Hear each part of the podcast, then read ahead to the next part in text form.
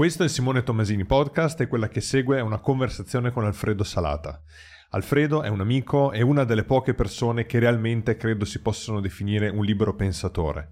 È una persona alla quale non piacciono i facili ottimismi e non piacciono le soluzioni banali a problemi complessi.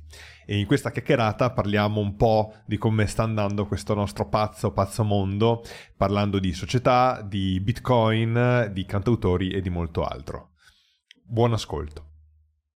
Praticamente quello che è successo è stato questo, c'è stato, c'è stato un... Um, una, un'udienza di fronte al congresso degli Stati Uniti dove c'era la preside di Harvard, la preside di, dell'MIT e il preside di Stanford, una cosa del genere. Di Harvard e MIT sono sicuro, il terzo mi sfugge, comunque una delle grandi università americane e ovviamente nei campus, che sono molto progressisti, sono molto spinti a sinistra, cosa succede? Che eh, da subito si è iniziato, diciamo, a inneggiare, a, non dico allo sterminio della razza ebraica, però i, i toni erano insomma un po', un po accesi, ecco, mettiamola così. E eh, questa senatrice c'era in questa situazione di eh, congresso, appunto, sei di fronte al, al, al, governo degli Stati Uniti e lei faceva la domanda diretta a queste persone e diceva eh, eh inneggiare allo sterminio degli ebrei. È considerato un comportamento inaccettabile nella vostra... è considerato come sì, un comportamento inaccettabile o qualcosa del genere e loro non riuscivano a dire di no, cioè si rifiutavano, cioè, si rifiutavano di dire di sì, scusa, cioè loro fondamentalmente quello che rispondevano è dipende dal contesto. E questa rispondeva dicendo scusa, come dipende dal contesto? Inneggiare allo sterminio di una razza, dire è, è, è, è considerato um, un comportamento sbagliato e vedevi come loro non riuscissero, tant'è che poi c'è stato uno scandalo, lei è stata costretta a dimettersi poi, la preside di Harvard, anche se non a causa di questo ma a causa del fatto che poi si è mosso un vespaio e hanno Uh, sono andati a scavare e hanno scoperto che aveva fatto dei plagi nella sua tesi di dottorato, una cosa del genere. E quindi, e quindi c'è stata questa, questa dinamica qua, che è pazzesco, nel senso che uh, è un po' mostra uno dei problemi con, uh, che c'è nel mondo universitario globale, sicuramente negli Stati Uniti è molto forte, ma probabilmente c'è anche qua da noi, dove c'è una cultura progressista che in qualche maniera nel momento in cui provi a, a dire un qualcosa che vada contro l'opinione di questo tipo di cultura di sinistra estrema molto spinta, eh, le persone hanno paura, hanno proprio paura di esprimersi. Quindi... Sì, sì, sì, è vero. Mm credo che sia un, po' il problema, al di là della questione specifica, diciamo, del conflitto in Palestina, credo che sia, o in Israele, che sia un po' il tema della comunicazione eh, fra, fra, parti opposte nel, nel mondo, in ogni, in, ogni, in ogni, spazio della modernità, cioè che ogni cosa viene ridotta a tribalismi quasi, cioè o di qua o di là al punto tale che non importa neanche eh, tanto cosa dici, ma importa da che parte stai e, e se diciamo devi eh, da, da, dalla, dalla, dalla, scaletta diciamo da, di quella parte o dell'altra parte sei fuori, sei, caschi dall'altra parte direttamente, cioè una cosa di una, mm, assurdi, cioè, una, nel mondo della sinistra in particolare ci sono mh, mm, mm, attori o intellettuali che eh, cioè, sono stati accusati di fascismo magari dopo vent'anni che scrivono libri di, di sinistra spinta,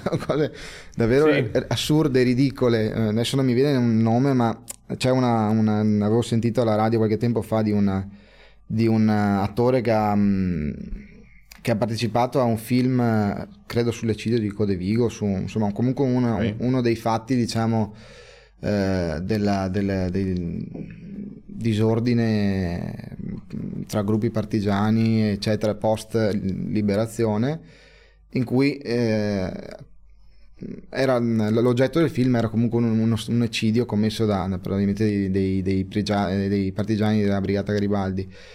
E personaggio intellettuale sempre allineato col mondo della sinistra, anche extraparlamentare addirittura in alcuni casi, e additato di colpo di essere diventato fascista. Ho detto, ma assurdo, no? Cioè, però è così, nel senso che non, non c'è spazio per comprendere, interiorizzare quello che uno fa, quello che uno dice, capire che uno può dire delle cose a volte che sono fuori da uno schieramento o dall'altro. Cioè, è diventato tutto un tribalismo il comunicare. Eh, C'è l'elemento del tribalismo che è fortissimo ed è forte primo perché secondo me è proprio una tendenza nostra umana, cioè noi probabilmente ce l'abbiamo ancora nel DNA l'idea della ricerca di una tribù di appartenenza no? e questa cosa viene amplificata da come i media eh, sfruttano, sfruttano la comunicazione.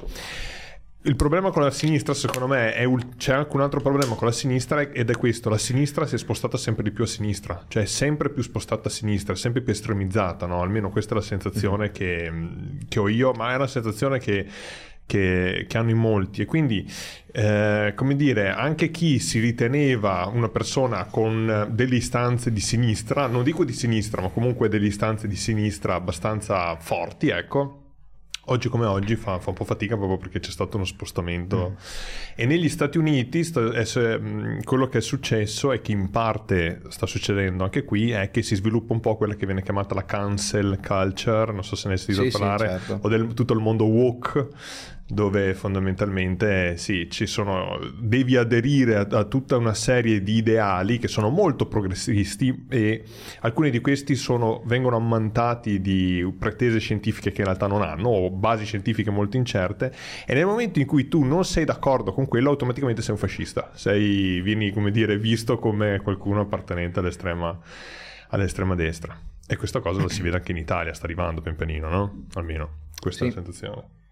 Io ho sentito una, avevo ascoltato un, una, un video sul tema, sul discorso del tribalismo e della comunicazione e secondo me, non, hai citato che è una cosa legata anche alla natura umana, però secondo me non è mai stata così marcata e in, ehm, in questa spezzone che ascoltavo eh, si ragionava su come alcuni elementi identitari no? che una volta nel passato erano molto più forti come la territorialità, la nazionalità, ehm, la, religione, uh-huh.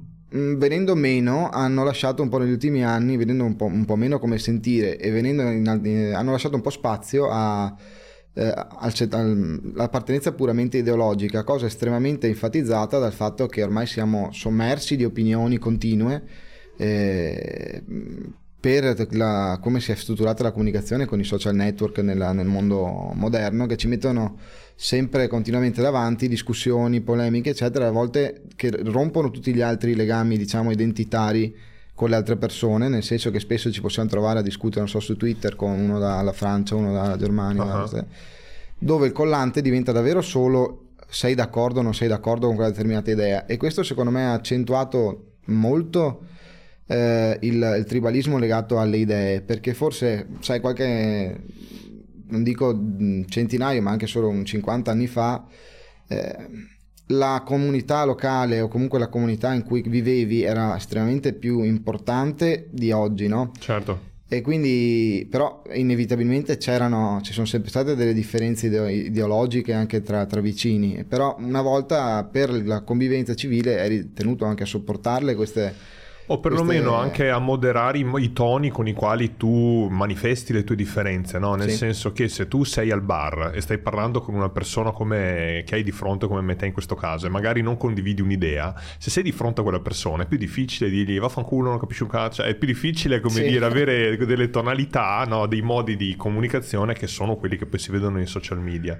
E io credo che veramente i social media abbiano dato un colpo al tessuto sociale, non dico mortale, ma hanno dato un colpo fortissimo anche per questo per questa cosa qua, nel senso che rendono, come dire, vanno a falsare quelle che sono le relazioni e poi il rischio qual è? Che tu interagisci con le persone, magari principalmente all'interno dei social media e ti, mo- ti formi un'idea riguardo all'essere umano che è completamente falsa rispetto a quella che è la realtà, perché poi esci in strada, conosci le persone, ci interagisci e scopri che il mondo non è quella cloaca no? a cielo aperto che sono i social media.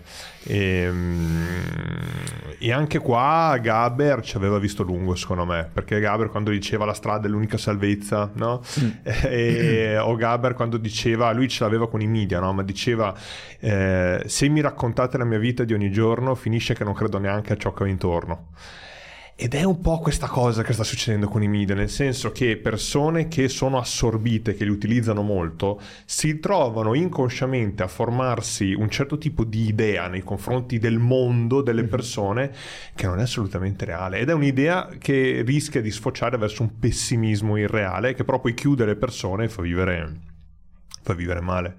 Un dato eclatante e, come dire, sotto gli occhi di tutti, lo si vede in tantissima letteratura di psicoterapia, è il fatto che quando tu vai a fare un percorso di psicoterapia, la prima cosa o una delle prime cose che ti dicono è togliti dai social media, togliti dai social network.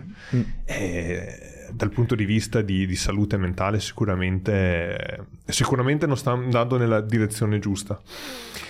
Riguardo alle ideologie, mentre parlavi mi veniva in mente una frase, non so se conosci Jung, lo psicologo. Sì. Ok, Jung diceva, tra Jung era uno che eh, aveva una capacità di essere sintetico e creare degli aforismi densi, pieni di significato enormi, una capacità enorme, e lui diceva ci sono eh, persone che possiedono idee e ci sono idee che possiedono le persone. Mm ed è un modo interessante secondo me vista con questa lente qua tu ci puoi vedere tanto di quello che succede no, nella nostra società una, una, teoria un'ipotesi secondo me quello che sta succedendo è questo che stanno venendo meno tutta una serie di valori profondi legati proprio al significato profondo dell'essere umano e dell'essere su questa terra no? valori di natura religiosa piuttosto che valori di natura sociale ma valori molto forti stanno venendo pian pianino meno e, però le persone sentono sentono il bisogno di avere un qualcosa di, di valoriale molto forte e quindi poi finisci per cadere nell'ideologia. Il punto è che l'ideologia per i meccanismi che ha rischia poi di renderti cieco o cieca nei confronti eh, della persona, non vedi più una persona, vedi qualcuno che è di destra qualcuno che è di sinistra. Questa tendenza qua, sommata al al fatto che i media hanno capito benissimo che questo è un gioco, andare a rinforzare questa cosa è un, ottimo gioco per ottenere ascolti, per ottenere click, per ottenere eh, interazioni, eh, ci cre- crea un po' la situazione che c'è oggi, no? Sì. Vabbè, ne usciremo qualche maniera. Migliori? no, non lo so, non lo so. Io su questo mm, vivo un po' il pessimismo che dici te, pur non essendo, non avendo social media di nessun tipo e mm. non utilizzandone granché, però mm, credo che ci sia un forte legame tra, anche tra mm, quasi un legame di, eh, dire, di conseguenza inevitabile no? tra il progresso tecnologico e, e questi processi. Mm. E per cui personalmente ho una visione in cui magari poi capita ne parliamo, un po' pessimista di questa cosa, pure che non siano processi reversibili. Mm, vai, parliamone. Subito. Ma ti posso fare una domanda? Eh. Siamo già in... Certo. Ah, cavolo. Sì, sì. Pensavo fosse il riscaldamento. no, no, siamo già... Siamo già... Stiamo già registrando. Allora, pessimismo legato all'irreversibilità del processo tecnologico. Sono d'accordo sul fatto che il, il processo tecnologico è irreversibile, ma pessimismo riguardo cosa? No, io credo che sia un, tra le, dire, le, situazioni di cui abbiamo parlato um, all'interno della perdita di alcuni valori e, e anche alla perdita di alcuni modi di sentire le altre persone i rapporti con le altre persone siano legati in maniera abbastanza eh, causale con, con gli sviluppi di, eh, della tecnologia. Cioè, uh-huh. mi spiego meglio. Ehm, la saturazione di opinioni di cui parlavamo prima, di informazioni, no? è, è, è, fortemente legata all'utilizzo da parte di tutti dello smartphone uh-huh. oggi.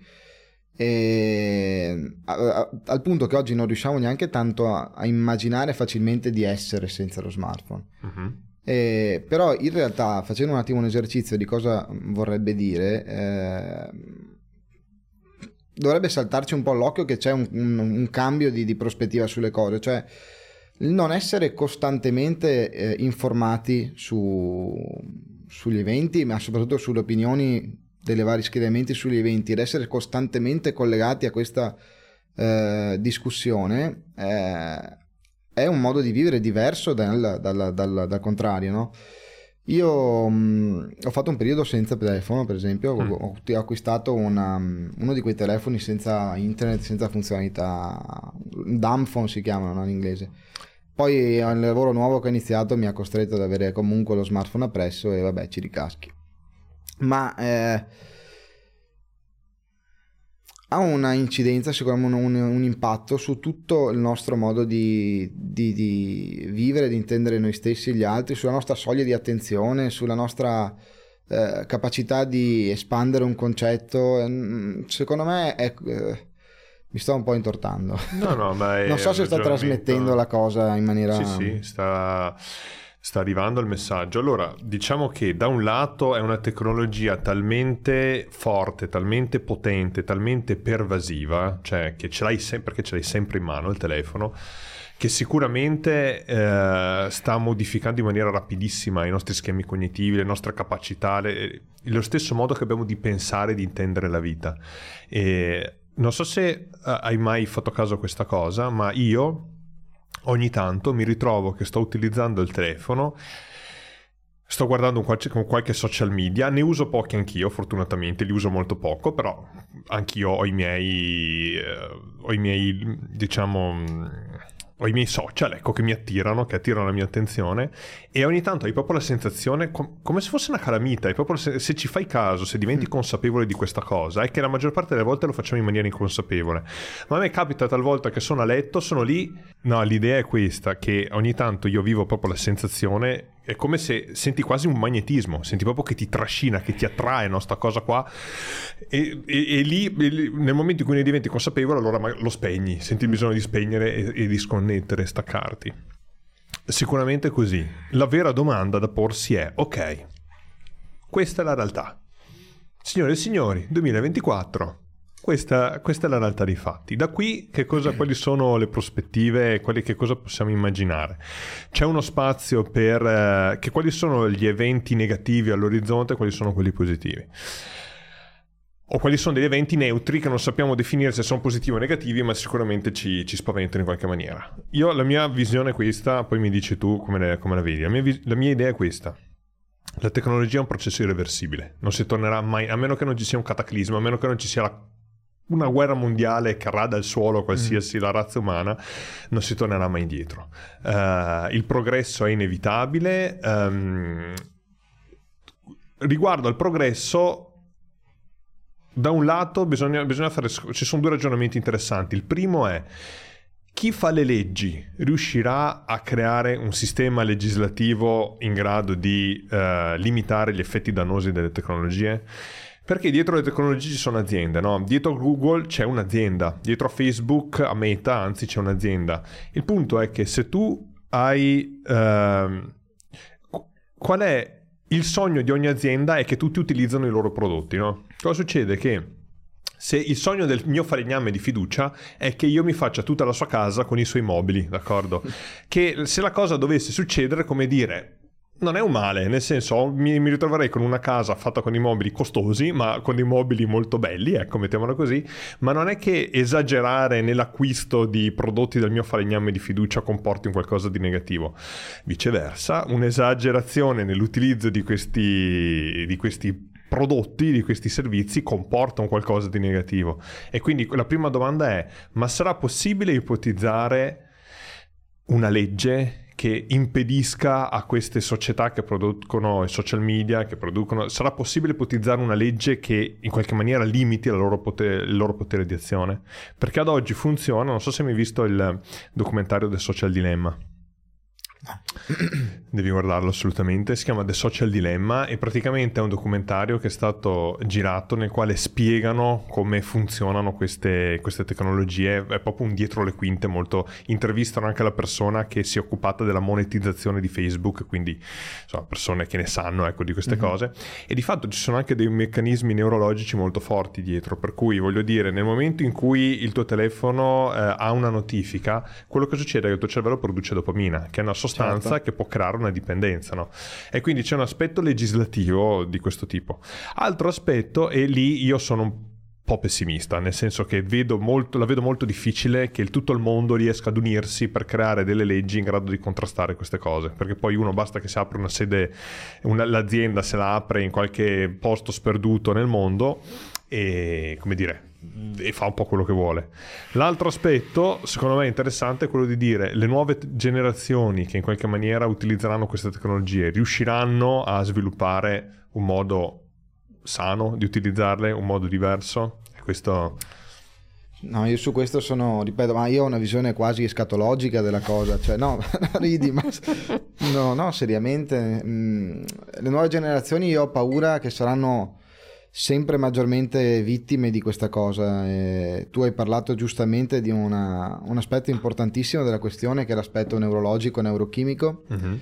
eh, del circuito della ricompensa, insomma della dopamina uh-huh. e quant'altro io ho, ho, adesso non voglio, magari qualcuno poi mi vede e si offende, comunque ho una nipote, mm. eh, ma, una nipote, ma ho visto tanti bambini nella stessa situazione, perché eh, i genitori quando hanno bisogno di tranquillizzarla gli mettono il tablet davanti, quei cartoni su YouTube e lei passa un poi tra l'altro fa uno zapping incredibile da un cartone all'altro, sono cartoni tipo Coco Melon, che durano un minuto e mezzo. Mm allora io credo che eh, questa sia una violenza assoluta alla psiche del bambino del, che sta crescendo, perché lo abitui a una, appunto a livello biochi- biologico, neurochimico, a una, una mm, esperienza della, della, dell'interesse della, anche a livello di diciamo, rilascio dopaminico, ma, ma, che è completamente fuori da quella che è eh, quella che l'uomo ha sviluppato biologicamente in, in millenni di evoluzione, millenni di più di evoluzione, cioè non c'è niente di paragonabile in natura, non c'è niente che ti rilasci, ti causi uno stimolo, un, una, uno stimolo di interesse ogni minuto e mezzo di quel tipo. E essere esposti a, a un'età tenerissima, quando stai anche sviluppando insomma il cervello, la, la, oltre il corpo, eh, secondo me cre- creerà, perché è una generazione sottoposta a questo, e creerà dei, dei problemi. Io lo vedo già, ma anche nel, senza mh, parlare dei, dei, insomma, dei, pargoli, parliamo degli adolescenti, uh-huh. eh, cioè la generazione diciamo di, degli, degli oggi adolescenti o dei giovani ragazzi è una generazione estremamente dipendente dal telefono, dai social, met- dai social network, da TikTok, da... Uh-huh sia da un punto di vista, come si dire, di, di, proprio di utilizzo, che da un punto di vista poi di, di come vivono uh, la, la, la, la vita, diciamo dire, le, le, esperienze social, cioè le vivono in maniera assolutamente eh, totalizzante, cioè l'avere un apprezzamento, o a volte sentiamo casi estremi come la ragazzina che si ammazza perché qualcuno l'ha insultata sui social, uh-huh. che sono cose estreme ma tutte quelle che non sentiamo, cioè eh, un, mai come oggi c'è stata una depressione così diffusa fra i giovani, spesso legata a situazioni di ansia, da, da, quasi da prestazione, insomma, da mm-hmm. come mi apprezzano, non mi apprezzano, perché sono posti, grazie a questa tecnologia, sempre su un palcoscenico costante che ha un effetto sulla psiche umana, non siamo pronti a questa cosa, per questo dico io ho una visione molto drammatica della questione senza contare poi altri temi, nel senso che la tecnologia, questo è un aspetto, ma ci sono altre tecnologie a cui non siamo assolutamente pronti e siccome non lo saremo mai perché sono estremamente pericoloso, pericolose. Il tema dell'intelligenza artificiale mm. eh, è un tema su cui poi magari possiamo chiacchierarci, che, che, il pubblico non ha ancora compreso secondo me, ma è un tema che... Eh, è, cambierà completamente il nostro modo di intendere tutto, intendere anche proprio cos'è umano e cosa no a livello profondo. E diciamo che l'obiezione di chi più, più comune che, che, sento tra chi comunque continua a sostenere un ottimismo, diciamo quasi positivista verso questi innovazioni tecnologiche è la, la comparazione con il passato, no? l'avanzamento tecnologico finora ci ha portato sempre benessere e quant'altro. Ma eh, Opinabile credo... come idea. Sì, al di là ovviamente che ci ha portato anche... Beh, il numero di depressioni è in aumento, eh, persone, sì, la depressione sì. non è in calo. Mm. Ma è assolutamente assurdo pensare che una rivoluzione come il motore a scoppio, che sì, è, come, è un po' l'esempio del falegname che facevi prima, sì, il motore a scoppio ha migliorato la nostra vita, ma si parla di un qualcosa che ti permette di muoverti da un punto A a un punto B in maniera più veloce, non ha implicazioni di altro tipo. Mm. Una innovazione come l'intelligenza artificiale è un'innovazione che ti mette davvero in crisi tuo, uh, la tua capacità di capire cosa è reale e cosa no. Parliamo di computer che sono in grado di creare una storia mm. o un'immagine, un video, una, un canzone da, da niente e una, un articolo di giornale di un fatto di cronaca finto, uh-huh. una foto di un evento storico che non è mai successo. Un video? Un video. Quindi questioni che mettono davvero in crisi la nostra interpretazione della realtà. Non è paragonabile a niente che c'è stato nel passato. Quindi, vabbè, ho fatto un po' un passo avanti su questa cosa, però dico, temo che sia molto difficile anche perché su, questa, su tutte queste questioni finora non si è visto nessuna presa di coscienza seria da parte degli stati, non dico di uno stato, ma degli mm-hmm. stati e come hai detto te l'unica eh, come dire, soluzione govern- per governare questi fenomeni sarebbe affrontarli in maniera collettiva come, come una comunità di nazioni insomma no? non è pensabile che mm. l'Italia dice domani faccio una legge che regola l'intelligenza artificiale o che legge, perché finirebbe semplicemente per tirarsi fuori da un mercato e da una tecnologia che ha comunque degli sviluppi e delle potenzialità tecniche nel mondo della produzione, nel mondo della manifattura, nel mondo di quello che comunque rende uno Stato ricco e potente eh, importantissime, per cui è impensabile che uno Stato si chiami fuori mentre eh, il, punto è, dire... sì, il, punto è, che la grande difficoltà qui è che tu, che ne so, una droga tu puoi renderla illegale, no? L'eroina è illegale, non la si trova in giro, qualcuno che volesse trovare l'eroina dovrebbe avere delle connessioni nel mondo della malavita, d'accordo?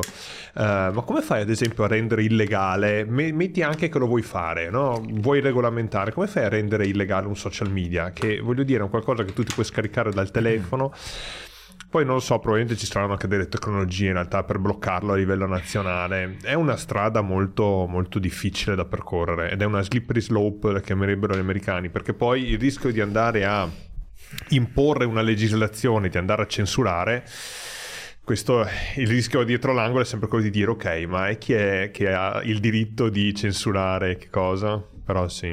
Ma il tema dell'intelligenza artificiale è pazzesco. Il tema, dell'intelligenza artificiale è pazzesco. Um, io credo che um, se noi proiettiamo il pensiero in un futuro Immaginiamo fra cento anni che cosa possa essere, no? considerando che viviamo in un mondo nel quale i cambiamenti hanno una curva di tipo esponenziale, cioè più passa il tempo e più il numero di cambiamenti in un arco di tempo ridotto aumenta, eh, secondo me una delle conseguenze verso le quali ci avviamo è la fine del lavoro, ad esempio, perché nel momento in cui tu hai intelligenza artificiale che dal punto di vista cognitivo riescono a svolgere, a svolgere meglio eh, rispetto agli esseri umani i task, nel momento in cui hai eh, delle Immagina di robot antropomorfi. Non so se hai visto quelli che fanno la Boston Dynamics. Sì, sì. Ok, quindi immagina un robot antropomorfo di quel tipo lì che fra cento anni, magari anche a livello di alimentazione, come dire, si riesce ad alimentarlo meglio, si hanno meno cavi, voglio dire, che circolano, mm-hmm. diventa più economico produrlo. Eh, cioè, se sommi queste due cose qua, potenzialmente tu ti trovi in una situazione nella quale qualsiasi lavoro lo può fare meglio il robot, no? E qui nel momento in cui se questa cosa qua diventa senza una sindacati, realtà, senza tanti bisogni di ferie, cose. senza ferie, senza sindacati, senza senza... hai bisogno, immagina questo, immagina di avere un robot mm. tutto fare in casa, ce l'hai lì seduto sul divano e a un certo punto dici ok ho una carie, scarico sul computer il modulo dentista ti trovi in casa un dentista che, che, è mille volte meglio rispetto a un dentista.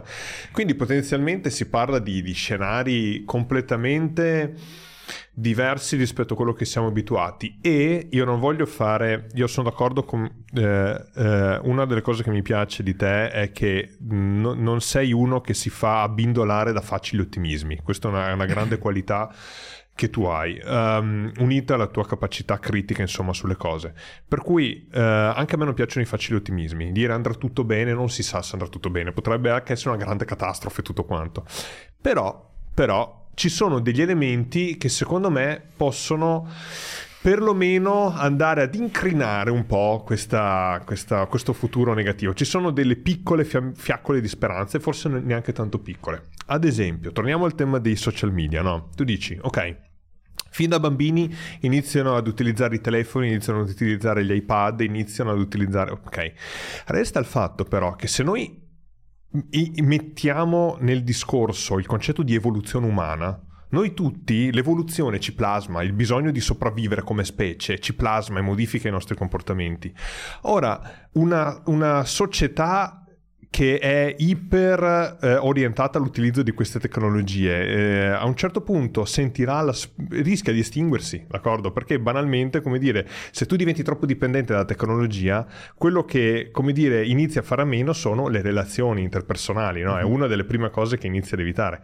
Tant'è che i dati oggi ci dicono che i teenager fanno meno sesso oggi rispetto a quello che facevano in passato. Questo comportamento qua non è compatibile con l'evoluzione umana. E quindi chi non mi... siccome siccome l'evolu- l'evoluzione umana che ha questa forza, guarda l'essere umano a che cosa è riuscito a sopravvivere. Perché? Perché a un certo punto scattava, si modificava qualcosa nell'organismo umano che lo rendeva in grado di adattarsi. E allora quello che mi chiedo è, non è che magari l'evoluzione umana riuscirà a trovare escogitare un modo per farci allontanare, visto che questa cosa qua è letteralmente incompatibile con, eh, con la riproduzione? Devo rispondere. Non lo so, non so. Quando si parla di evoluzione umana, diciamo soprattutto rispetto ai tempi del fenomeno, mi pare... Quello è il problema. Il problema è che... Il problema è che... Perché il fenomeno ha una velocità... Cioè... Quello, il problema della velocità è, è reale. Mm. Un anno e mezzo fa, penso, due anni fa, penso che forse le persone che si si avevano mai sentito parlare di eh, intelligenza artificiale generativa fuori dalle accademie? Nessuno. Boh. No, nessuno. Adesso il mio lavoro attuale, che è eh, consulente informatico, diciamo, io utilizzo tutti i giorni la, l'intelligenza artificiale per scrivere codice al posto mio. Cosa usi? ChatGPT o Bard? Eh, ne utilizzo... Anzi, Gemini. No, utilizzo per un altro prodotto open source, ah, okay. eh, si chiama DeepSeek Coder ma eh. quindi ce n'è di competitor in realtà, non, sono, non, è così monopolizzato, ci sono diversi prodotti open source, però il fatto vero è che se non lo utilizzassi non sarei competitivo. Certo. E il settore dell'informatica sta già avvenendo, cioè le migliori intelligenze artificiali generative a livello testuale sono nel, nel settore dell'informatica, quindi mh, l'intelligenza artificiale scrive codice oggi, ne scrive tantissimo. E e velocizza il lavoro di un programmatore di 10, 20, 100 volte, poi aggiungi altri strumenti eh, diciamo di, di supporto you know, legati o non legati all'IA verso lo sviluppo informatico e oggi un programmatore è 100 volte più veloce che, che, che tre anni fa. Sì, 4-5 anni fa, mm. insomma quando sarà mille volte più veloce non sarai più programmatore a quel punto, lasci esatto. solo il computer. Esatto. Quindi voglio dire... Eh... E come, come c'è questo tipo di futuro qua, quindi anche tu credi alla possibilità di un futuro senza lavoro? Sì, ma il problema grosso è che non credo a un uomo senza lavoro, quella è la cosa importante perché... Cioè il lavoro è, è da sempre, da, per carità, ci sono stati dei periodi della storia in cui magari il lavoro veniva visto in maniera non nobilitante o non... però comunque sia nel, nel dato di fatto l'operosi, l'operosità, l'essere impegnato da qualcosa è quello che consente all'uomo di trovare una, qualsiasi tipo di realizzazione, qualsiasi tipo di soddisfazione. L'idea di, uno, di una persona che cioè, eh, come, come è neanche inimmaginabile per me una società senza lavoro. Diciamo che dal punto di vista, se, se, se diciamo che l'essere umano ha bisogno di essere operoso, Assolutamente sì. Credo che qualsiasi dato in psicologia confermi questo. Qualsiasi dato. Non c'è nessun... L'idea che tu prendi un essere umano e fallo stare in divano a poltrire tutto il giorno, tutti i giorni, ti cade in depressione. Gli esseri umani sembrano avere questa caratteristica. È come se tutti quanti noi avessimo dentro di noi, intrinseca, un desiderio di creare, di fare, di, di, di, di realizzare un qualcosa. Il punto è che questo desiderio qua potrebbe essere trasformato in qualcosa di diverso. Cioè, voglio dire, immagina una... Noi potremmo immaginare, e non credo che sia un ottimismo, non credo che... Potremmo immaginare una società di questo tipo. Ed è una società non necessariamente ottimista, ma è, non è una visione necessariamente ottimista, ma sicuramente è una visione complessa. Ecco, una società che impiegherebbe tanto tempo per arrivare a quel punto. Ma noi potremmo immaginare una società nella quale i robot fanno tutto. L'essere umano non ha più da lavorare in che cosa va ad investire i suoi sforzi? Eh, può investirli nell'arte, può investirli nella poesia, può investirli, può investirli in ciò che all'essere umano stesso dà un piacere e un significato profondo fare. Però ci deve essere un qualcosa, cioè sono d'accordo e sicuramente, come dire, il passaggio da una, uno stato di tipo A, dove tutti quanti noi siamo abituati all'idea di andare a lavorare tutto il giorno, tutti i giorni, al, ad uno stato di tipo B, dove fondamentalmente sei tu eh, in contatto con i misteri dell'universo e come dire, puoi lasciare la briglia, puoi occuparti di quello che vuoi, sarà difficile, no? Però non è un qualcosa, a mio avviso, di, di impensabile una, non è secondo me impensabile una società senza lavoro. A me non è quello che preoccupa come futuro, sinceramente. Uh, sono, riguardo all'intelligenza artificiale ci sono delle cose che mi preoccupano molto di più. Ad esempio, preoccupazione numero uno. Le intelligenze artificiali hanno già iniziato a... Volevi dire qualcosa? Sì, volevo attaccarmi un attimo su questa cosa qua, perché so, ho capito, cioè immagino... Mh ci sono dei temi che immagino volevi andare a toccare che sono uh, i temi delle, della, della, falsificazione di informazioni, altre cose che sono secondo me preoccupanti con l'intelligenza artificiale, però legan- rimanendo un attimo sul tema mm-hmm. del lavoro. Eh, sì, mh, mm, ma l'ipotesi, l'unica ipotesi, perché non ne vedo altre di, di ponderabili, è che quando l'uomo non avrà più da lavorare si dedicherà alla sua crescita, alla sua espressione personale, mm-hmm. l'arte, la cosa, ma eh, immaginati il senso di sconfitta nel eh, preparare questa, queste occasioni, questi di podcast e poi, eh, non so, arriva un altro che va su un, un ipotetico futuribile chat GPT, scrive persone che conversano sul tema dell'intelligenza artificiale e viene fuori un video di 2 minuti, 2 ore e 40 perfettamente credibile con due persone che conversano di questi temi. Eh, ma tu dai per scontato, ma vedi qua c'è sempre una mentalità di tipo lavorativo, nel senso che eh, tu dai per scontato che la persona che registra una conversazione lo faccia perché per ottenere degli ascolti, in questo caso, ed è evidentemente quello che, cioè non è che io non, non punto ad avere ascolti assolutamente, però nel momento, immagina il, il tipo di futuro Uh, a cui faccio riferimento io è una cosa, è una, una sorta di tecnocomunismo che a me fa, fa, io non sono comunista e anzi detesto il comunismo come ideologia, però una situazione nella quale un, un, un, una, una società che non ha più bisogno di lavoro e nella quale fondamentalmente tutti quanti noi riusciamo a sopravvivere perché sono talmente avanzate queste tecnologie che puntini puntini. In quel caso lì tu nessuno ti obbliga a fare un podcast, o meglio, se anche non te, non te se caga nessuno con questo podcast, non è un problema perché hai tutti i mezzi che ti servono per sostenerti. Cioè, eh, quello che tu puoi fare è probabilmente non ti regi- in un scenario di quello come dici tu neanche ci registriamo però magari trovi una persona con la quale ti piace parlare e dici ok mh, mm, questa sera me la dedico a fare questa cosa qua è chiaramente un passaggio molto difficile, non sto dicendo che sia un passaggio semplice da fare, però l'idea che, come dire, una società futura potrebbe essere una società nella quale ci sono dei, tra virgolette, degli schiavi, no? che fanno delle cose da schiavi, sono intelligenze artificiali, e gli esseri umani che invece devono convertirsi, devono trovare un qualche, un qualche cosa di diverso, um, è secondo me uno scenario non così adesso sembra fantascientifico, d'accordo? Fra un qualche centinaio di anni potrebbe, potrebbe non sembrarlo così. Ti dicevo le, le, cose che, però come mia idea, cioè nel senso poi chissà. No, certo. La, mm, no, una cosa che mi preoccupa di più dell'intelligenza artificiale è questa, l'idea che... Um, quello che io ho notato interagendo con le intelligenze artificiali, io in particolare uso ChatGPT e Gemini, giusto? Che è mm-hmm. quello che si chiamava prima Bard. Bard prima. Chissà perché l'hanno chiamato, perché l'hanno cambiato, poi non si sa, si sa la motivazione. Chissà, qualche ragionamento di marketing. Boh.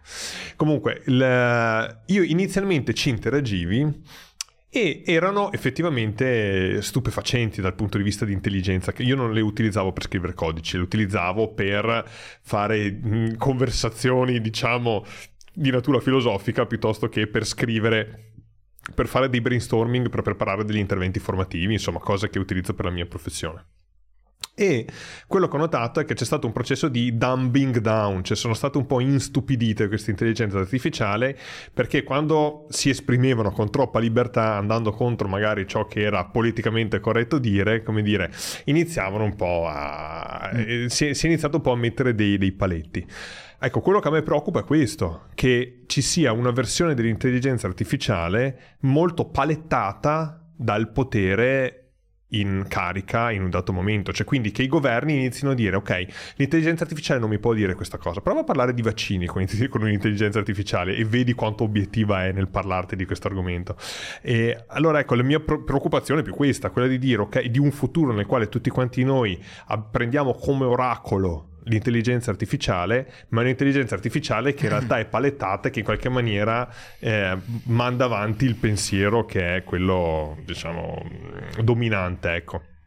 E parallelamente magari l'esistenza di una superintelligenza artificiale occultata alla popolazione che, le, che, la plebe diciamo non può utilizzare ma che in qualche maniera è a servizio ad appannaggio dei potenti. Mm-hmm. a me preoccupa di più una cosa di questo tipo sinceramente sì, eh, chiaramente uno dei rischi legati all'intelligenza artificiale è anche questo, cioè la monopolizzazione di quella tecnologia da parte di determinati attori difficilmente governativi, secondo me, visto quello che si sta profilando, che i governi, nemmeno, come dire, quello americano riesce a porre una regola, adesso c'è un dibattito grosso negli Stati Uniti su, su porre dei limiti a livello normativo legislativo sullo sviluppo e sull'utilizzo di queste tecnologie e sembra che non ci sia non si riesca, cioè è comunque molto difficile perché tocchi degli interessi economici che sono già enormi. Mm.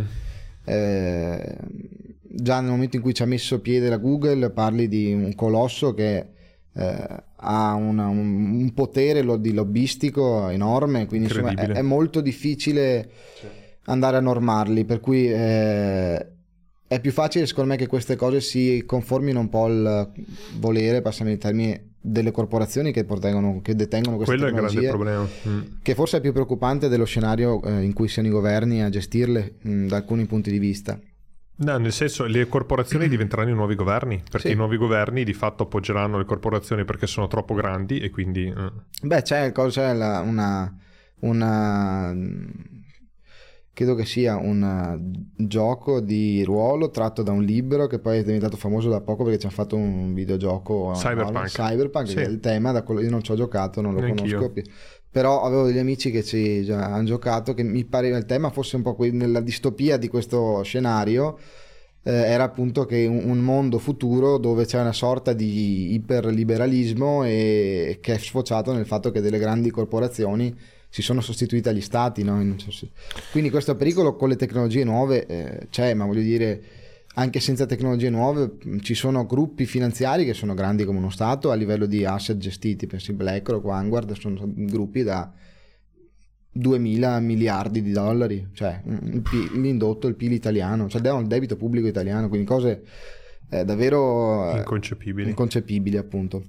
Però secondo me... Eh, Oggi la buona parte della popolazione si affida ancora ai mass media tradizionali per informarsi e da questo punto di vista non c'è un grosso, una grossa differenza da un'ipotetica intelligenza artificiale perché eh, garantire il pluralismo nei, nei, nei, media convenzionali è già molto difficile, già, secondo me non, non, non, c'è, non c'è oggi. Non esiste. Eh, per cui a livello di informazione non, non, credo che cambierebbe così tanto. Dici, siamo messi talmente male già no. adesso che... No, è vero, è giusto. Quello che mi preoccupa ancora di più è il tema appunto della possibilità di eh, creare qualsiasi verità eh, dal niente, cioè le, quello che dicevamo prima.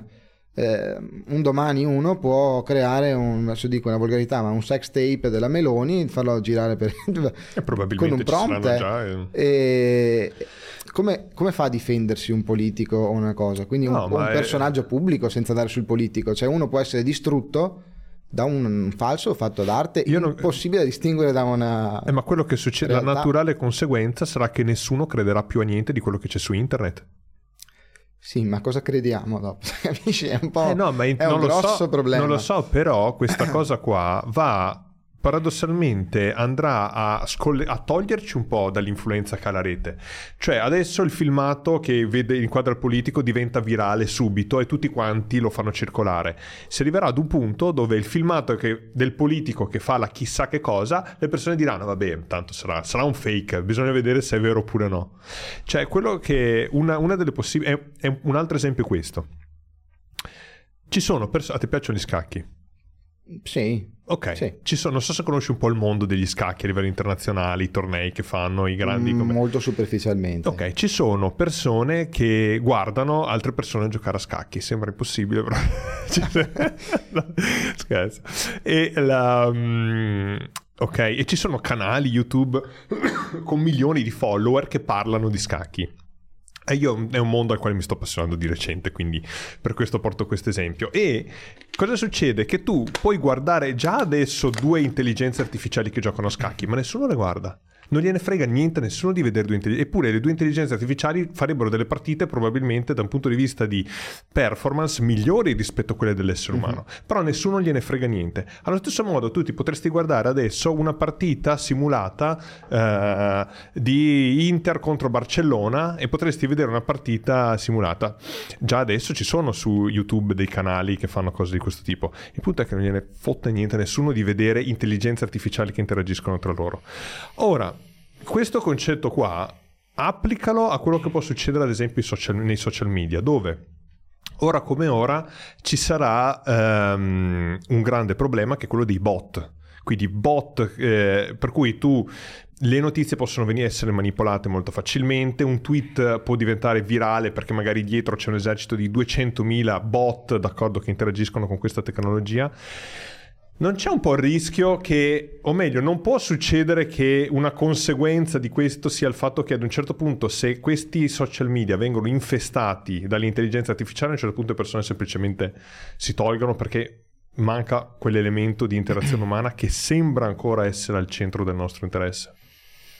Sì, eh, è possibile, è una, una, diciamo, cercando di costruirsi un po' una visione ottimista, è un, un poggiolo su cui uno può attaccarsi, diciamo, sicuramente sì. Lo spero vivamente, comunque i social media sono già abbastanza in crisi, eh, nel senso che Mhm. un po' tutti hanno perso eh, grosse quote di, di iscritti, ma anche a livello, diciamo, azionistico, eh, hanno avuto negli ultimi un paio d'anni performance eh, finanziarie abbastanza o stagnanti o negative. Eh, lasciando perdere vabbè, tipo il Twitter che eh, da quando l'ha, l'ha pre- diventato X non ha avuto una grandissima fortuna, mm, non so se per colpa o meno di Musk, ma vabbè. Ma anche Facebook ha avuto un andamento abbastanza stagnante, quindi l'impressione è che forse, eh, però per esempio non è, non è vero per TikTok, per, dire, per Mhm. dirne uno, che adesso, eh, che adesso, che da un po' di tempo eh, è messo in discussione negli Stati Uniti, penso che abbiano cercato di bloccarlo, l'hanno bloccato, Oh, sì. non ricordo. L'hanno Perché è bloccato. cinese poi TikTok, Eh, c'è anche quell'elemento certo. lì. E quindi voglio dire, forse una reazione mh, anche inconscia contro questo, contro l'uso dei social network, può essere che ci sia, che ci sarà. Eh, non, non so se è sufficiente. Nel senso, ti ripeto, io continuo, io mantengo una visione, non era una battuta davvero escatologica della Mhm. cosa, nel senso che poi ho avuto, tornando, chiudendo un po' il cerchio sulla buona novella, no? Che ho avuto... Che è un album di De André, diciamo, per chi... Sì, Ok. certo. Mm.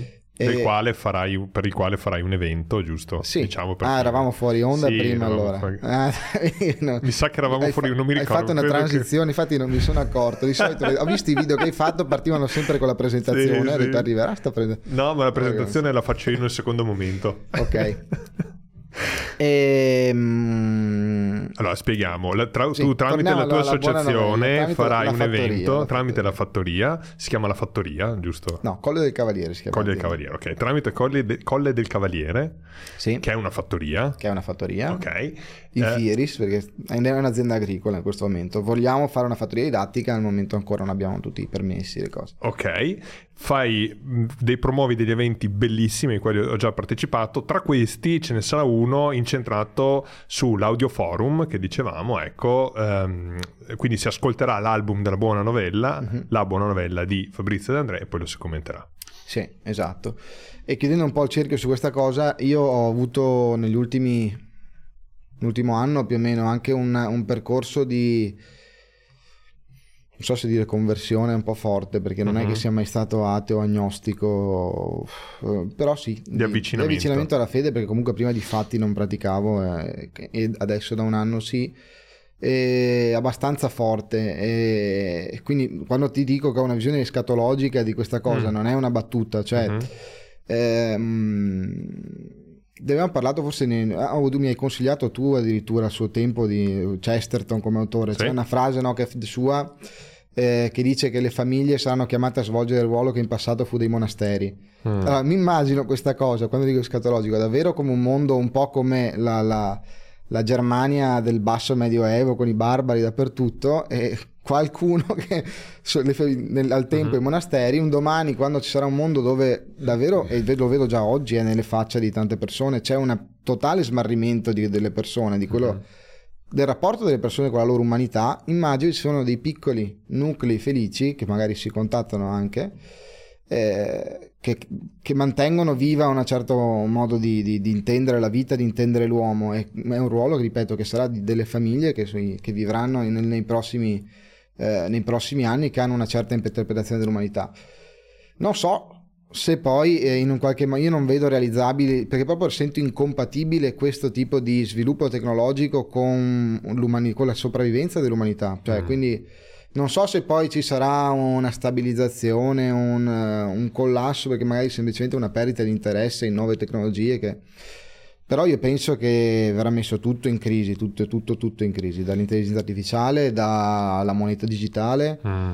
eh, anche del tema moneta digitale di cui abbiamo accennato, avevamo accennato di, ipotizzato di parlare, è un tema grosso dal punto che, che anche questo è passato non capito dal, nella sua portata dal pubblico, secondo me, mm. è, è, un tema molto grosso. E centriamo un attimo, volevo prima condividere un'altra riflessione con te. Sì. E, appunto, punto primo, eh, è giusto avere una visione realista delle cose. Allo stesso tempo, l'organismo umano nel corso della storia si ha dimostrato di essere in grado di fare cose insospettabili e anche questo non è un cieco ottimismo, ma un semplice dato di fatto. Sono due dati di fatto, no?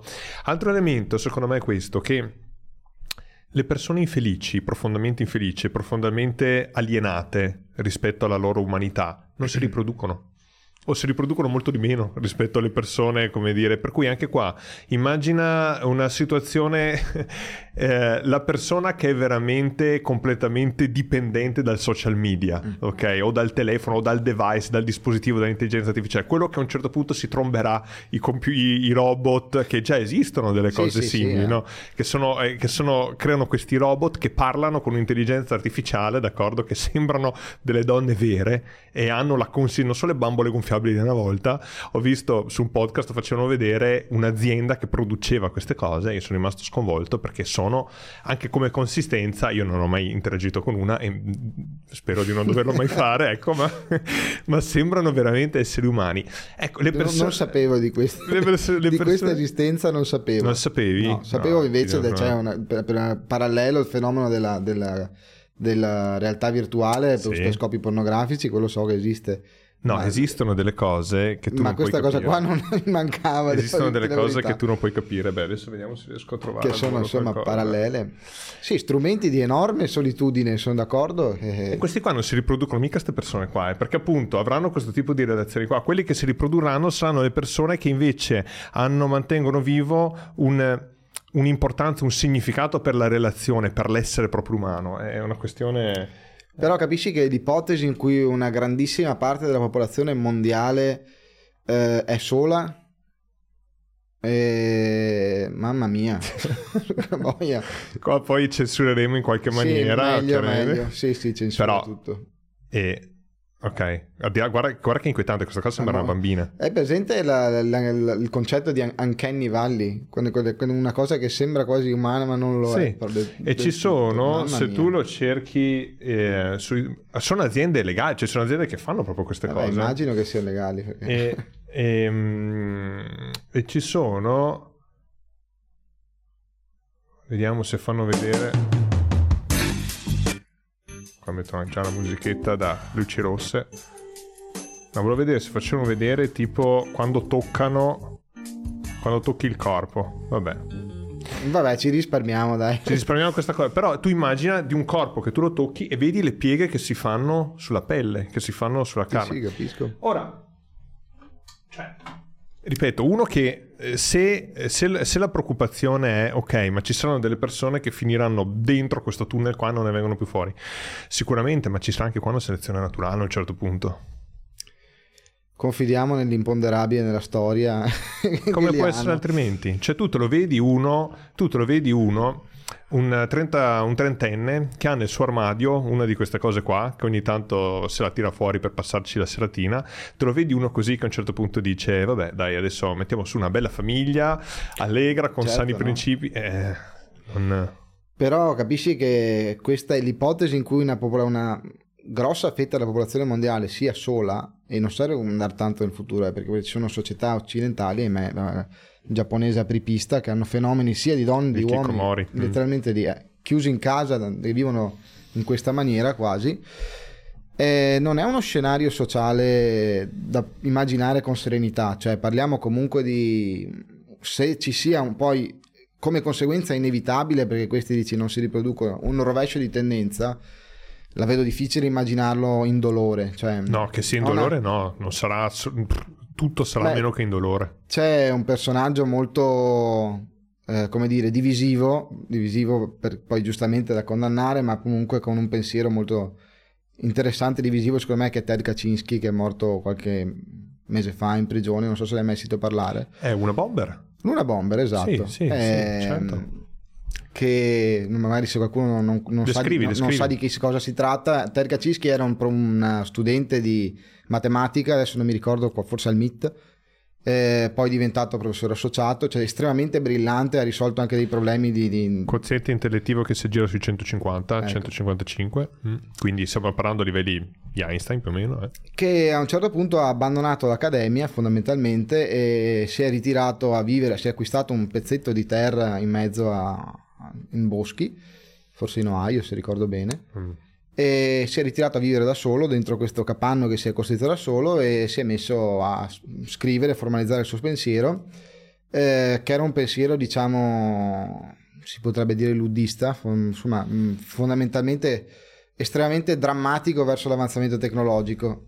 Mm, con l'avanzare del pensiero poi lui ha, ha commesso degli atti terroristici che hanno causato anche 4 o 5 vittime, costruiva delle bombe in casa praticamente e le recapitava in qualche modo come lettere, come buste, come pacchi a esponenti di spicco del mondo o dell'accademia o del mondo dell'industria informatica. Mm. E, mm, e praticamente poi ricattava i giornali minacciando ulteriori attentati e chiedendo di pubblicare i suoi scritti e c'è una, un, il manifesto dell'Una Bomber, che è il documento più famoso che ha fatto, che parla appunto di, questo, di questa questione. Lui sosteneva che eh, lo sviluppo, però parliamo, attenzione, il contesto è, penso, mh, mm, anni primissimi 2000, fine 90, forse Credo prima ancora, sì. forse prima ancora, quindi non c'era l'iPhone, non c'era tante cose, tutte queste cose di cui abbiamo parlato nell'ultima ora erano ancora da immaginare.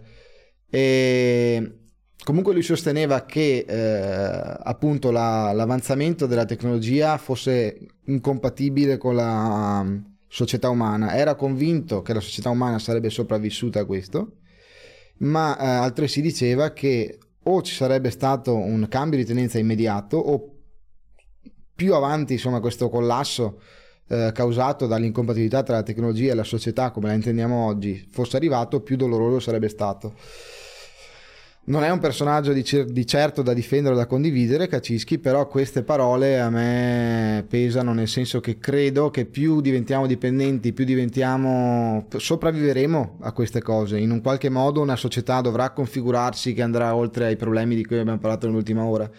Ma credo che più tardi si troverà un modo di gestirli e di non essere gestiti da questi fenomeni, più sarà doloroso. Insomma, doloroso vuol dire che una società che collassa eh, e che si trova in preda ai disordini sociali, sappiamo cosa succede, insomma, quindi questo temo che sia il d'accordo. futuro che si profila. Eh. Non sapevo che fosse morto di recente. Sì, sì, è morto un anno fa circa. Non lo sapevo. Ehm, no, allora, la cosa che che è pazzesca di una bomber è che se tu ti leggi il manifesto di una bomber, se tu non sai che lo ha scritto un, un assassino, eh, ma ti leggi solamente il manifesto di una bomber, è uno scritto di un'intelligenza pazzesca, cioè uno scritto dove si vede lui era una persona intelligentissima, estremamente colta e quindi voglio dire, era una persona che sicuramente ci vedeva a lungo, ma sai, tu prima hai nominato il tema della fede. Mm-hmm. A, a mio avviso per non diventare una bomber. o hai fede, fede, o hai fede o vivi in una bolla e non sei in contatto con il resto del mondo. Sì. Eh, cioè io non vedo tante altre differenze. Allora tante persone fanno la seconda scelta, visto che la fede è qualcosa di raro, tutto sommato, o almeno sembra essere così. Um, tante persone fanno la scelta di non entrare in contatto con queste cose, no? vivono nella loro bolla, vivono in un mondo perché le alternative sono un po' queste. Ora, se si parla di un, un, e sono d'accordo, cioè pienamente con quello che dici tu, più tempo aspettiamo e più la legnata sarà una legnata forte. Vero, la, la vera domanda che io mi pongo è, ma è possibile? fermare questo progresso? Cioè questa ruota che è stata messa in moto, si può veramente fermare? Come si fa a fermarla? Cioè, in che maniera tu oggi pensa che il tema dell'intelligenza artificiale, io non me ne intendo tantissimo, però vabbè, OpenAI cos'è stato un anno fa? Che Open... Un anno e mezzo. Un anno e mezzo fa. OpenAI uh, apre, quindi ChatGPT inizia a diventare di dominio pubblico, le persone i non addetti ai lavori, cioè il 99% delle persone, si rendono conto di questa cosa che francamente ha stupito chiunque, io sono rimasto sconvolto appunto quando ho visto le potenzialità dello strumento e... Um, che anche lì sembra che Sam Altman, da quello che ho capito io, un po' quello che è stato, quello, è successo un po' una cosa di questo tipo eh, tante aziende stavano lavorando sulle intelligenze artificiali, nessuno aveva reso pubblico niente perché, almeno alcune, le teorie di alcuni sono queste, dicono che c'era una grande attenzione a tutto quello che era il tema della sicurezza, cioè mm. si sapeva che era una qualcosa di pericoloso, quindi nessuno voleva renderle pubblico perché si stava lavorando dietro le quinte per cercare di rendere la cosa il più sicura possibile prima di uscire. A un certo punto Sam Altman ha detto ok, usciamo invece. Questa perlomeno è la versione diciamo che ho sentito io, non so quanto reale sia.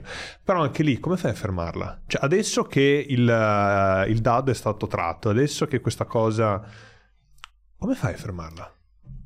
Io lascerei la domanda aperta così andiamo avanti con altri temi, però secondo me ti ho già detto, hai capito qual è la mia opinione. Non, non... non la puoi fermare. Non la puoi fermare. Ok. Eh, ripeto, farà il suo corso, qualunque corso debba fare. Esatto. E Mm, ripeto, penso che l'umanità sopravviverà a questo, la società sopravviverà a questo, non penso che sopravviverà così come è adesso. No, assolutamente. E... Quando queste tecnologie acquisiranno veramente il loro pieno potenziale di utilizzo, cambierà tutto sicuramente. E non sarà in dolore, di sicuro non sarà in dolore. No, anche perché il tema qua, il, eh, qua subentra il tema forte dell'etica, della morale. Mm che non è un, un, ambito che va molto forte, che va per la maggiore oggi, diciamo un ambito che tendenzialmente chi parla di morale viene tacciato di moralista, ecco, viene visto un po' come moralista, mentre in realtà eh, se manca questo.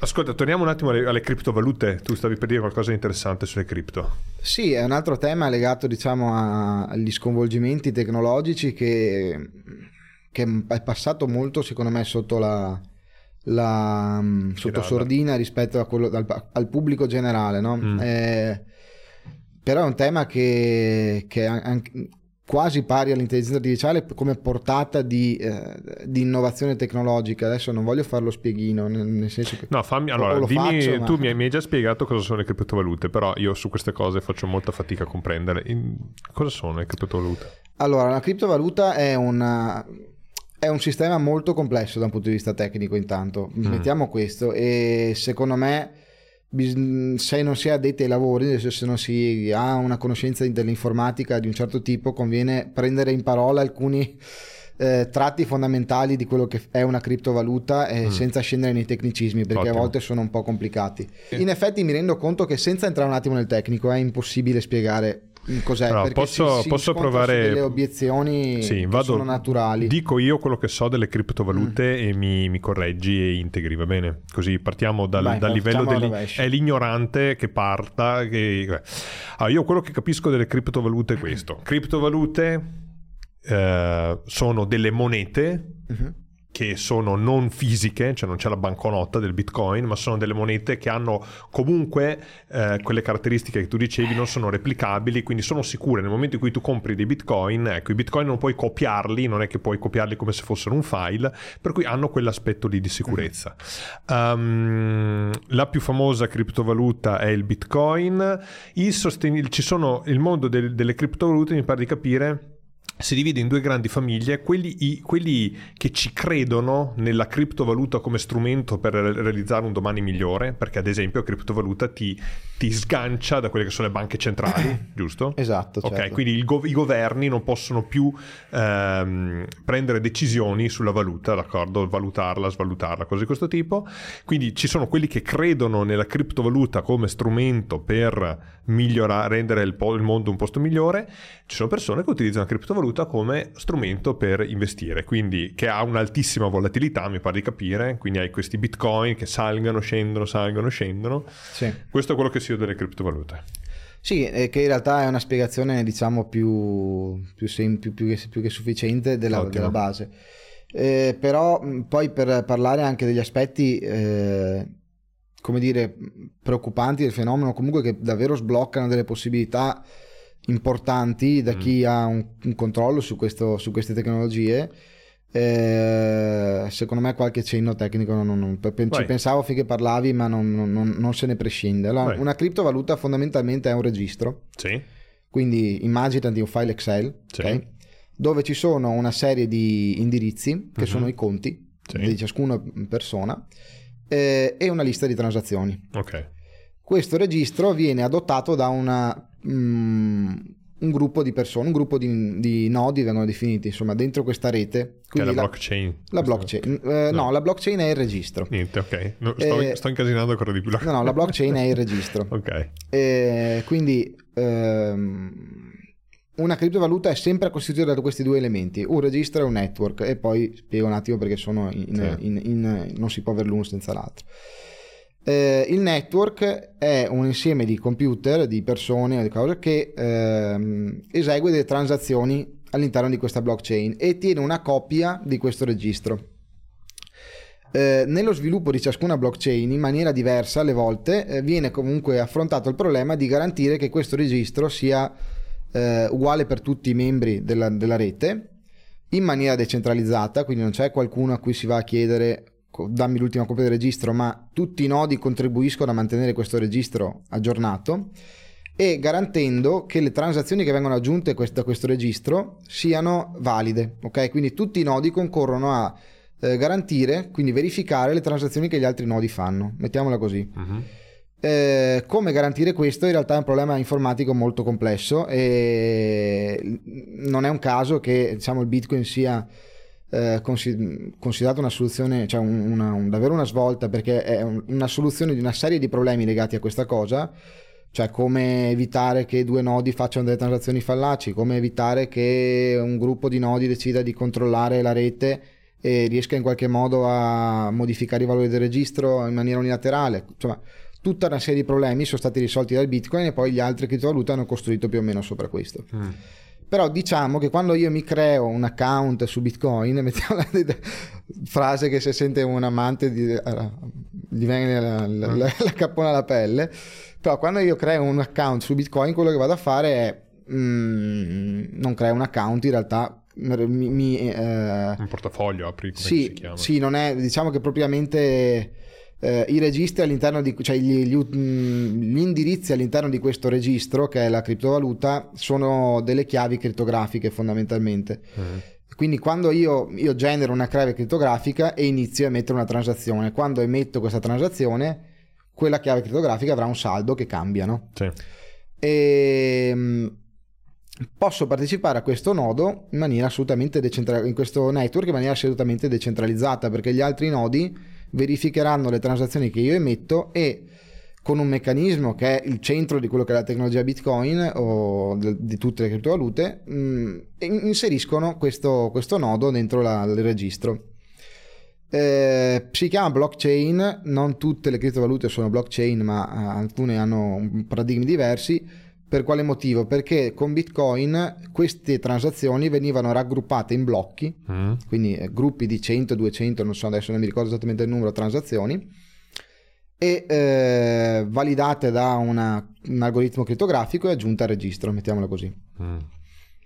Questa cosa rende il, registro, eh, rendeva il registro dei bitcoin anche non modificabile eh, in maniera retroattiva, perché se anche uno prende controllo della rete in qualche modo, eh, vuol dire di una parte maggioritaria della rete, poi spiego un po' meglio questo concetto, comunque dovrebbe andare a eh, rivalida- rivalidare tutti i blocchi a ritroso perché ogni blocco eh, com- ha una, una, una, firma crittografica che include delle informazioni dal blocco precedente e questo ti impedisce di modificare un blocco a, a, metà diciamo perché il blocco successivo diventerebbe non valido e quindi gli altri utenti rigetterebbero il nuovo registro mettiamo.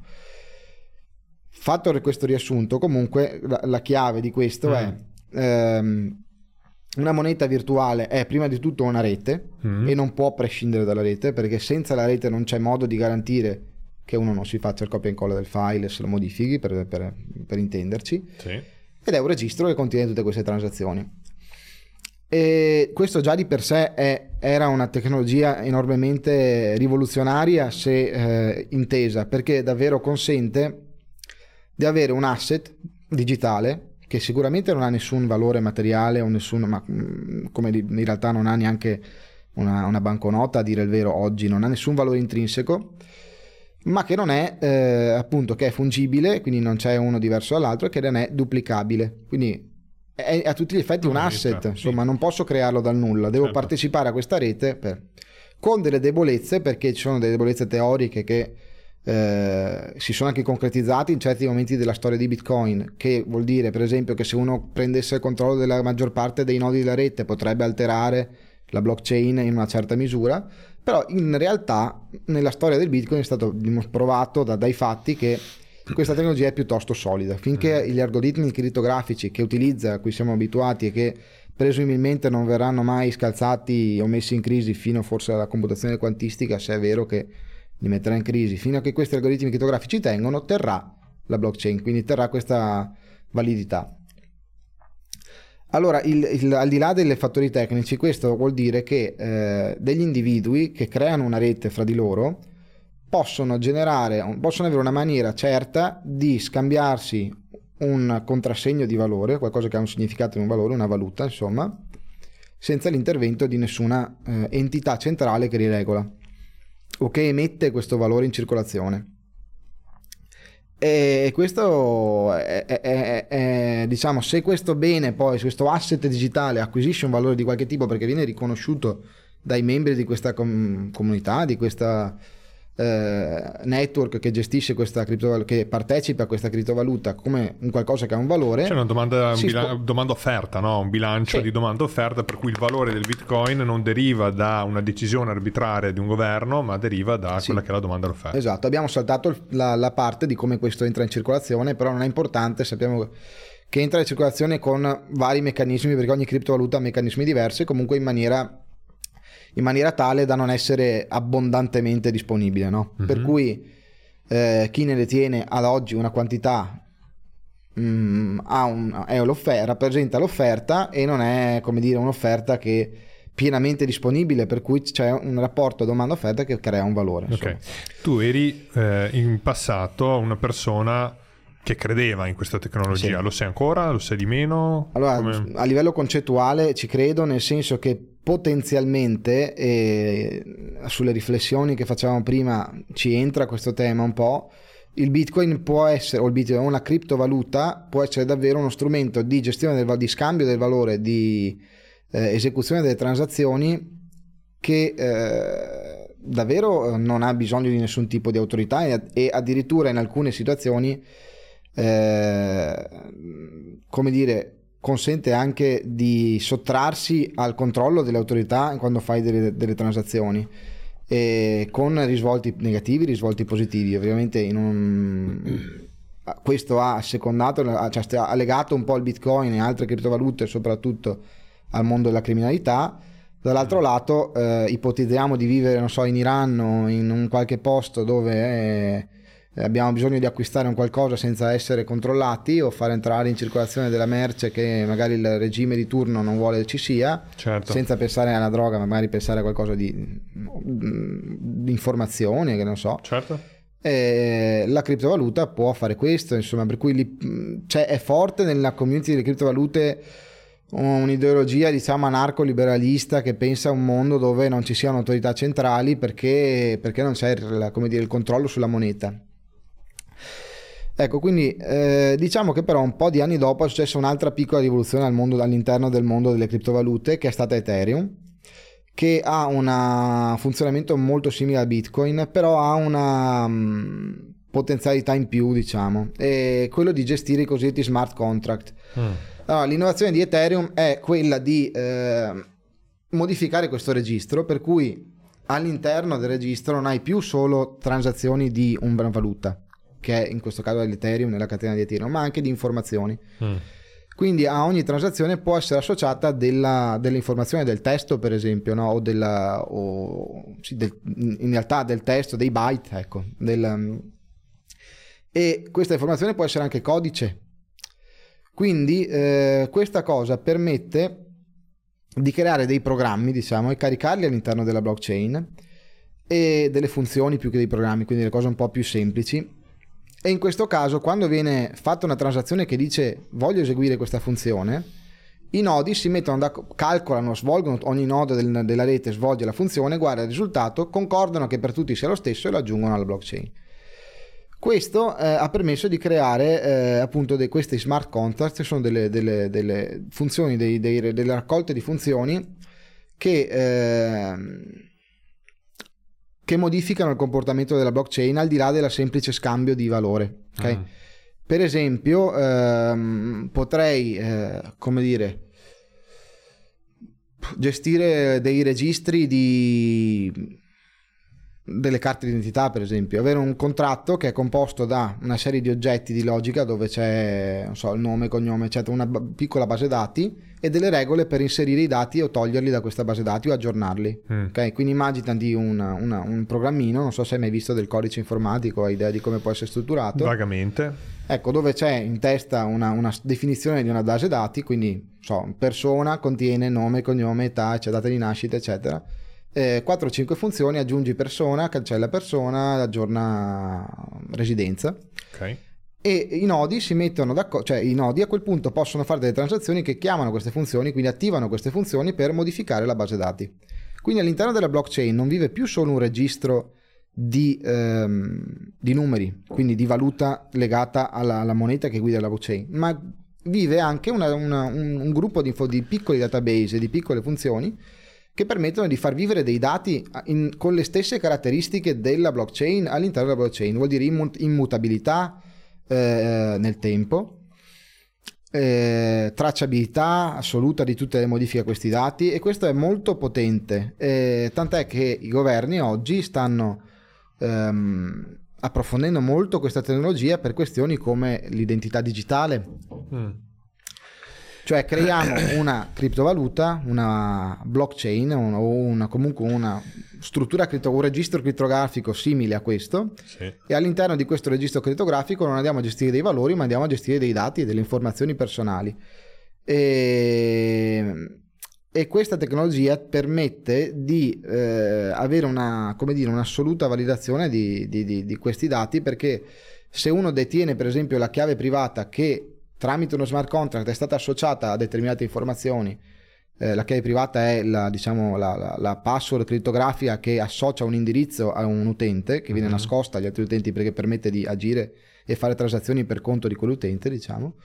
Se uno detiene quella chiave può identificarsi in maniera certa come il proprietario di quei dati. Quindi, in altre parole, potrei avere un wallet nel telefonino così definito dove c'è scritto dentro chi sono, dove risiedo, eccetera, eccetera, e dimostrare questo sono io, oltre ogni ragionevole dubbio, avendo ovviamente se uno mi ruba il telefonino c'è tutto un altro tema, insomma.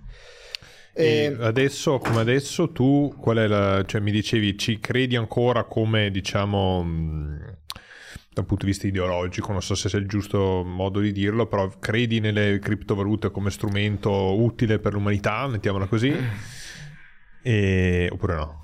Allora, eh, ci... adesso vado a concludere anche un po' il discorso, sì. il ragionamento di prima. Eh, ci credo, come ho detto a livello concettuale, penso che non in tempi immediati, diciamo, mm. però potenzialmente la criptovaluta potrebbe essere uno strumento di, come dire, di, di immaginare, per immaginare i poteri in maniera diversa. Mm. Purtroppo nei due estremi, perché eh, potenzialmente una cosa che lo smart contract permette di fare, quindi la possibilità di inserire programmabilità all'interno di blockchain e regolare chi fa transazioni o meno. Uh-huh. Ok? E oggi le banche, la Banca Centrale Europea, per esempio, sta lavorando a un euro digitale, quindi un euro spendibile mm, che vive in una blockchain. Adesso non, hanno individuato una, un po' di blockchain candidate, non si capisce se forse sarà una dedicata, eh, gestita direttamente da come dire, dei, dei, degli appaltati all'interno della, dell'Unione Europea o se sarà una blockchain esistente che accoglierà l'euro digitale, ma si parla di utilizzarla per, per, sta, questa, per l'idea di una moneta digitale. E ci sono molti europarlamentari preoccupati da questo appunto perché le potenzialità della smart contract potrebbero consentire teoricamente a uno che crea una moneta digitale all'interno della blockchain di eh, regolare le transazioni in maniera, in maniera, immediata e impedire a qualcuno di spendere il suo denaro. Eh, ti possono già bloccare il conto in banca per intenderci se, se succede qualcosa, se sei un esposto politicamente, sei accusato di terrorismo, cose del genere. Però per dire il contante oggi da questo punto di vista non è né tracciabile né bloccabile, ok? Eh, nel momento in cui ci fosse una moneta digitale, eh, il potere il contante verrebbe probabilmente meno perché ha le caratteristiche ha davvero delle mm. caratteristiche simili al contante non devo avere una carta di credito, una serie di transazioni che sono anche molto più lente, le transazioni tra, con i network tradizionali tipo Visa, eccetera, rispetto alle transazioni in, in moneta digitale, sono molto più lente, molto più pesanti, molto più costose. E, ma posso avere la mia app, tu hai la tua app, eh, ci poggiamo l'NFC, eccetera, io ti passo 15 euro, quindi... Mm senza passare per una, una, un'entità bancaria. Ci sono app legate a criptovalute, diciamo, non controllate da, o non governative che fanno già questo. Quindi l'ipo, l'ipotesi che lo possa fare un euro digitale apre la strada anche o un'altra valuta digitale governativa apre la strada anche all'ipotesi che il governo che gestisce questo contratto abbia la possibilità di eh, fermare una, un utente o imporre dei limiti, per esempio sul bene acquistato, se avessimo anche l'informazione del bene acquistato, potrei programmare che tu puoi acquistare, non so, un tot chili di carne all'anno, dopo basta, si ferma il coso perché de- le abitudini alimentari che gestisce lo Stato determinano che tu devi mangiare delle altre cose. Ipotesi un po' assurda, però Beh, ma, potenziale no, aperto. Per ora assurda. potenziale aperto, quindi mm. la criptovaluta è una tecnologia che cambierà tantissimo, secondo mm. me, la nostra vita non l'ha ancora fatto. Per cambiarla in bene, ahimè, dovrebbe ehm, non di, non, smettere di essere un asset speculativo, perché oggi il Bitcoin è inutilizzabile come moneta. Perché è un asset speculativo? Perché domani vale, oggi vale 50.000 dollari, mm, un anno fa ne valeva 20.000. Eh, e sei mesi prima o un anno prima ancora ne valeva ancora 50.000 non è eh, pensabile tenere del valore su Bitcoin per una persona normale che non ci dedica del tempo perché eh, sì. non, è una, non, è un modo di accumulare ricchezza. C'è una eh. volatilità incredibile su Bitcoin. E finché questo non cambierà, non è neanche pensabile che possa essere usato come, come valuta reale. Insomma, mm, immaginati di vivere normalmente con un euro che ha un'inflazione del 100% in un anno, sarebbe panico sociale sì, sarebbe impossibile. Soprattutto non sarebbe utilizzabile da nessuno che non sia un privato che si gestisce il suo... Perché mm. un'azienda come può fare un listino con una variabilità del 100% su un anno? Cioè non è, non è una valuta quella che ha una, questo tipo di volatilità. Di volatilità. Ho capito, ho capito. È un tema, tema bello grande, anche lì, bello complesso. Sì. Mm. Comunque, ripeto, eh, è un tema a cui stare attenti perché entrerà nelle nostre vite. Adesso non voglio dare un'informazione sbagliata, ma credo che il, almeno nella sua formulazione europea, per esempio il Green Pass, fosse appoggiato su una blockchain. Quindi mh, mm, vale anche per tante, come dire, tutti, doc- tutti docu- i, documenti, i documenti privati, anche di patente digitale si parla oggi quindi eh, una patente che per carità non cambia tanto dal fatto che già oggi aveva una patente col chip e il, il carabiniere sì, legge, però... No, allora diciamo capisci? che sono quello che a me dà da pensare di queste tecnologie è che nel momento in cui finiscono nelle mani governative io non ho fiducia nei governi di, no, io. di dare io non, non credo che la, sia la strada giusta quella di dare più potere ai governi. Ecco non credo che assolut, non, assolutamente non credo che sia la strada giusta. Non sono un anarchico d'accordo credo che ci sia la necessità di un governo che la necessità di regole condivise tutto quello che vuoi ma ai governi non, eh, non va dato potere. Le volte in cui i governi hanno avuto poteri troppo elevati sono successe le peggio cose nella storia dell'umanità e quindi questo è qualcosa che diciamo che mi rende un po' restio mm, nei confronti di queste cose. Ma scusa, cambiando argomento, tu fai pugilato, ricordo bene? No, no, no, non faccio più no, nulla sei, da sei. diversi anni. Okay, ma segui il pugilato? No, in realtà no. No, cercavo qualcuno con cui commentare Tyson Fury contro Usyk, ma tu probabilmente no. No, ahimè no, non ti non posso segui. aiutare. Va bene, ascolta, um, progetti per il futuro? Ma eh, oddio, mh, mm, non so se definire un, beh, un progetto, sicuramente tra tre mesi mi sposerò. Ah, quindi, bene. Quindi questo mi occupa la mente in questo momento, diciamo, e dopo... Grande. Non lo so, nel senso che... Mh, mm, non è facile, cioè, ovviamente adesso sono concentrato su questa cosa per cui altri progetti non, non, non riuscirei a farli, ma eh, ne ho sempre per la testa, io ho sempre qualcosa per la testa, poi però ho un carattere un po'... Cioè una cosa che ho sempre fatto fatica e, e, e ammirato in chi ce l'ha è avere costanza nelle mm. cose, insomma inseguire una cosa e applicarmi per un periodo molto lungo con la stessa eh, assiduità su un qualche cosa, per cui questo mi ha un po' eh, reso difficile fare progetti a lungo termine e attuarli, ecco, mm, finora, cioè, è una cosa che sto lavorandoci, però mm, insomma non avrei tanto da raccontarti se non qualcosa legato all'azienda agricola magari che eh, sì, si costruisce attorno in un fondo che è molto, secondo me, un grosso potenziale perché diciamo sui 14 ettari di cui 9 boschivi su un parco di una villa storica per cui um, un progetto che, che, mi appassionerebbe sarebbe quello appunto di aprire questo parco al pubblico e eh, creando dei percorsi che arrivino anche a vedere magari la villa o sfruttare la villa. Al momento però è abitato insomma da, dalla mia famiglia da quella dei miei zii, mm. per cui è un progetto ancora che si sta un po' modulando in base anche alle esigenze delle varie famiglie, quindi vedremo vedremo. In realtà non avrei tanto ancora da raccontare su questo tema. Ti faccio una domanda un po' più personale, eh, sentiti libero chiaramente, però prima dicevi, avevi accennato al fatto di esserti un po' avvicinato alla fede o comunque diciamo ad una dimensione, ad un rapporto un po' diverso forse con la spiritualità, con... Sì. Come mai? Come è venuto questo?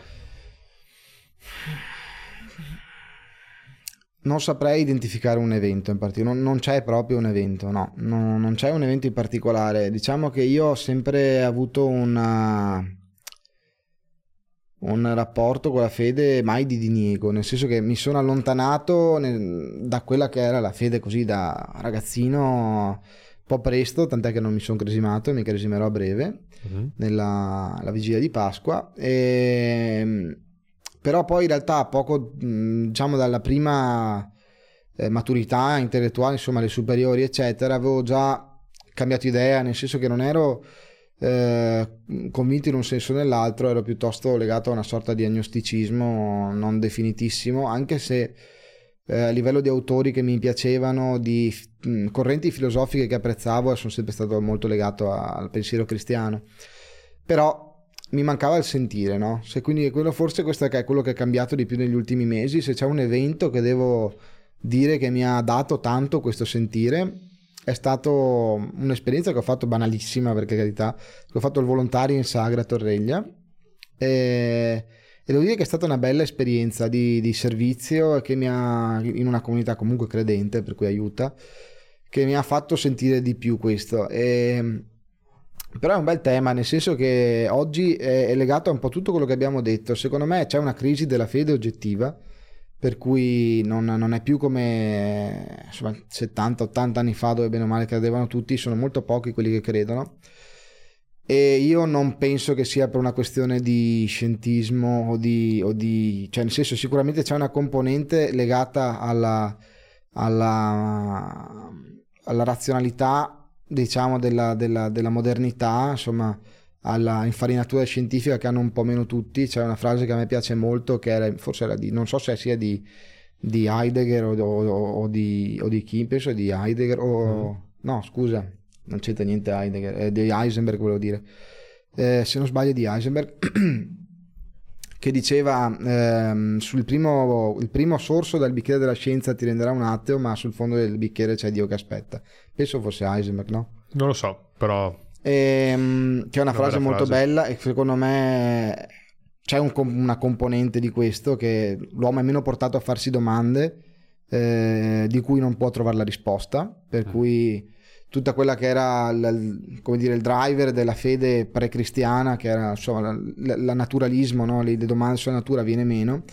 Però secondo me l'elemento che ha messo di più in crisi la fede è la mancanza di silenzio, la mancanza di tempo per se stessi la perdita del contatto con, con, la vita, con la morte, con la fine della vita, con la temporaneità delle cose.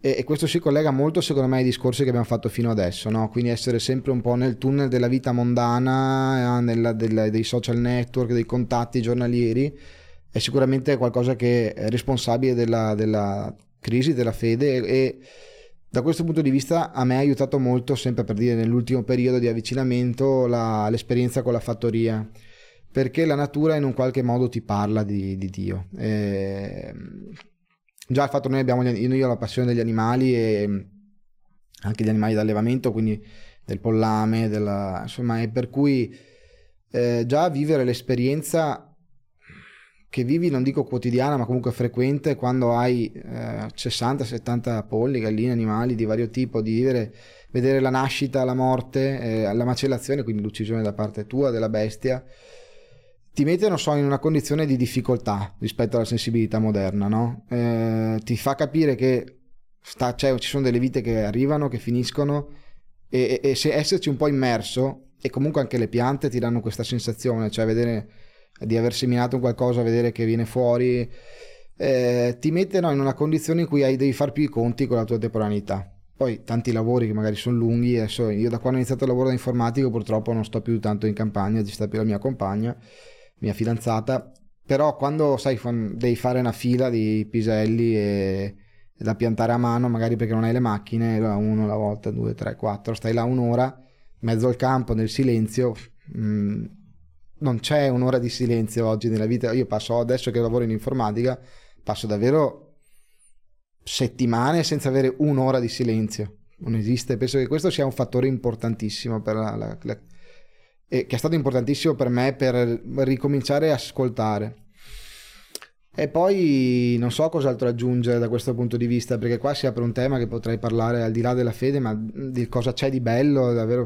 In questo momento è un periodo in cui poi col matrimonio che si avvicina sono davvero carico da questo, da questo punto di vista, insomma, quindi potrei parlarne un'altra ora e mezza, nel senso tranquillamente. Magari ci facciamo un'altra chiacchierata allora. Collegandomi anche al disco di, di De André, che non è un disco cristiano come sai bene, ma che parla molto di, secondo me, del di quello che sta proprio sul fondo del cristianesimo, che, che, è più importante pur essendo un disco molto dissacrante da certi punti di vista. Quindi è, insomma, sì, è diciamo... un tema su cui non vado a dilungarmi ancora tanto, però penso di aver risposto alla domanda, non mi ricordo neanche più qual era la domanda. No, non, era, non, c'era una domanda, c'era Qual era l'evento? Una, no, l'evento una... non c'era, come sì, sì, sì, sì, Ma diciamo C'è che... una serie di atmosfere, diciamo, che hanno interagito.